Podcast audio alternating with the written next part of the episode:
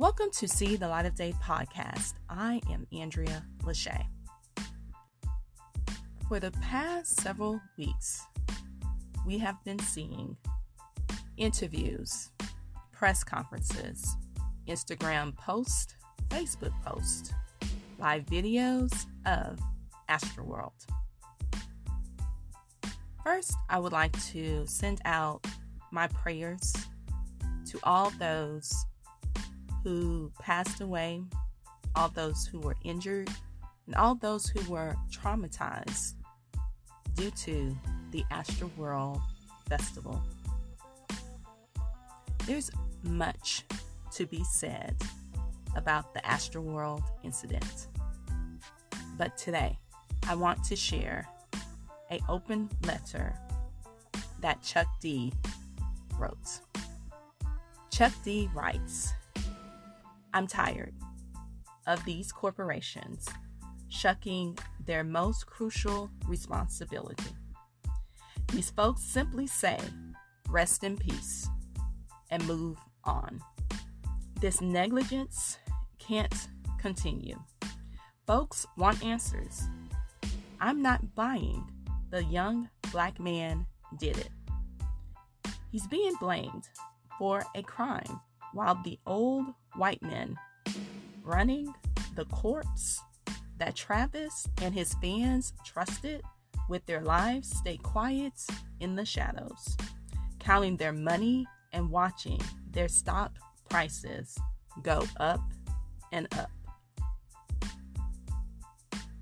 He continues to write, "The excuse of Scott's irresponsible actions don't wash. If his act had a history of that behavior, why promote him to bigger venues? Why partner with him in the first place and let him headline a bigger audience? Live Nation controlled this show.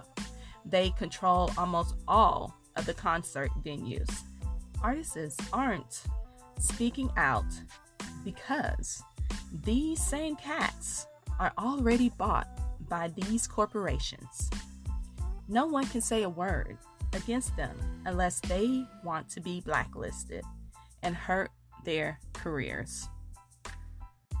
Chuck D writes on, "So I am calling on Michael Rapinoe's entire team at Live Nation and all of the major concert promoters out there to do the right thing." He continues, "To step up and step out of the shadows to fix these situations and save lives. To stop letting one young black man take the blame, the hate, the fall.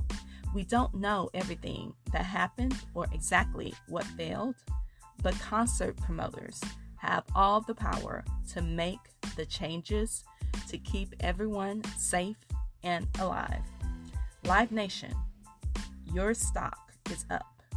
The white corporate music biz keeps cashing in on black pain, trauma, and death.